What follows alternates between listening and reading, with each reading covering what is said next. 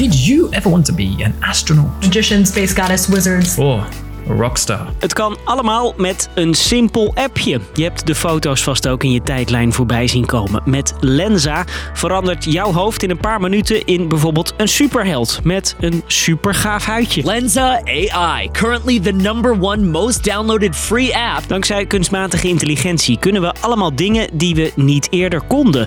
De apps en opties komen in rap tempo op. Ja, mindblowing, zeg maar. Hoe ver is AI en moeten we er blij mee zijn?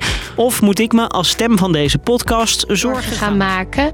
Ik ben kunstmatige intelligentie en ik stel me voor. Lang verhaal kort. Een podcast van NOS op 3 en 3FM. Hallo, ben ik er weer? Ja, oké. Misschien heb je zelf via Lenza al een gekke nieuwe futuristische profielfoto te pakken. Of zag je je vrienden opeens allemaal selfies in astronautenpak posten. Daar kom je dus aan door die app Lenza. Die werkt met kunstmatige intelligentie. Voordat we die app bespreken, pakken we even tech-redacteur Joost Schellevis erbij. Joost, wat is dat eigenlijk, kunstmatige intelligentie? Kunstmatige intelligentie is een manier om computers te laten leren en denken op een manier die lijkt op hoe mensen dat doen. Hè. Dat gebeurt door, uh, eigenlijk door het geven van heel veel data aan de computer. En het ontwikkelen van algoritmen uh, die de computer helpt om patronen te herkennen en beslissingen te nemen. En computer die leert en die verbetert zichzelf door dan te blijven oefenen en steeds meer data te verzamelen.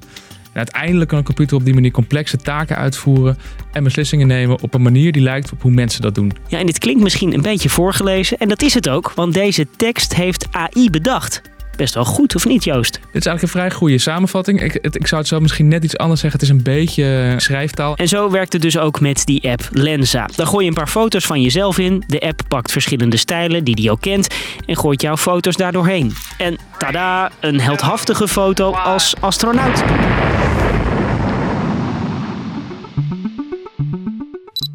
En behalve die foto-app is er nog veel meer nu. Zien deze studenten aan de TU Delft? Ja, ik ben echt enorm onder de indruk. Waanzinnig wat het allemaal kan. Ja, dit, dit gaat wel de wereld veranderen. Misschien heb je ook wel over ChatGPT gehoord. Je vult tekst in en er rolt een heel verhaal uit door AI. Zoals net bij Joost. Ja, ChatGPT is een heel goed voorbeeld daarvan. Wat de afgelopen week echt de techwereld in zijn, in zijn greep houdt. Het is een technologisch stapje dat volgens sommige experts tussen het rijtje van uitvindingen van het internet en de smartphone past. We zitten nu wel een beetje, als, als ik met mensen praat die er nog veel meer van weten, echt wel op een soort kantelpunt waarin het nu opeens heel erg hard gaat, zoals je het vaak hebt met technologische vernieuwingen. Terwijl uh, kunstmatige intelligentie is al de hele dag om ons heen. Dat hebben we niet altijd door. Als je Google Maps gebruikt, snellere manieren om van A naar B te komen, alvast rekening houden met files. Nou, ook daarvoor worden ontzettend grote hoeveelheden data geanalyseerd en worden voorspellingen gedaan. Kunstmatige intelligentie kan dus op allerlei manieren veel meer data onthouden, analyseren en patronen herkennen dan onze eigen hersenpan kan. Dus kan het de wereld veranderen? Ja, daarover verschillen nog wel de, de meningen.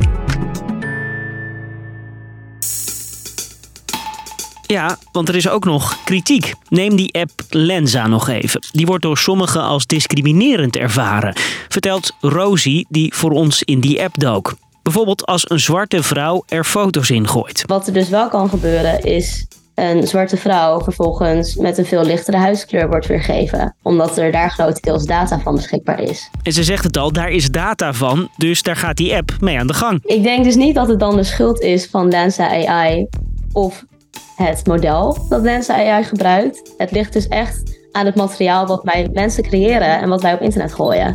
En er is meer kritiek, vertelt Joost, want er komen foto's en soepel lopende teksten uit die kunstmatige intelligentie. Maar die apps hebben geen idee wat het allemaal betekent. Waar AI heel goed in is, is dingen voorspellen. Dus ze voorspellen wat een logische tekst uh, zou zijn. Dus als je een vraag stelt, dan weten ze: oké, dan is dit er, daarop een logisch antwoord. Ze weten niet of het klopt. Dus soms komt er echt groteske onzin uit, die wel heel goed klinkt. Kortom, je kunt er niet blind op vertrouwen. En ja, dat is goed nieuws voor mij, toch, Joost? Er wordt heel vaak gewaarschuwd natuurlijk dat er ontzettend veel banen gaan verdwijnen door kunstmatige intelligentie. Ja, dat is gewoon nog lastig te voorspellen. Er zijn ook mensen die zeggen, nou ja, waarschijnlijk heb je eerder een soort hulpje, een super slimme assistent eh, die jou helpen in je dagelijks werk. Want uiteindelijk is er, is dat dan, dan de verwachting, toch nog iemand nodig om die informatie te filteren, om te kijken of iets ook echt wel klopt. Dus lang verhaal kort. Ho, ho, ho, hulpje. Kunstmatige intelligentie duikt ineens overal op. De techniek gaat super hard, maar het zit eigenlijk ook al in heel veel dingen die we gebruiken. Voor de een is het een voorproefje van een nieuwe wereld. De ander vindt de kwaliteit nog te slecht of voelt zich zelfs gediscrimineerd door wat de apps leveren. Nou, AI, sluit jij het even af? Dat was het voor deze aflevering van Lang Verhaal Kort. Bedankt voor het luisteren en tot de volgende keer. Oh, en voordat we gaan, waarom was de computer koud? Omdat hij net uit de Windows was gestapt. Eh, ja. Nou, moppen tappen, dat doen wij in het vervolg wel weer. Nou, doei!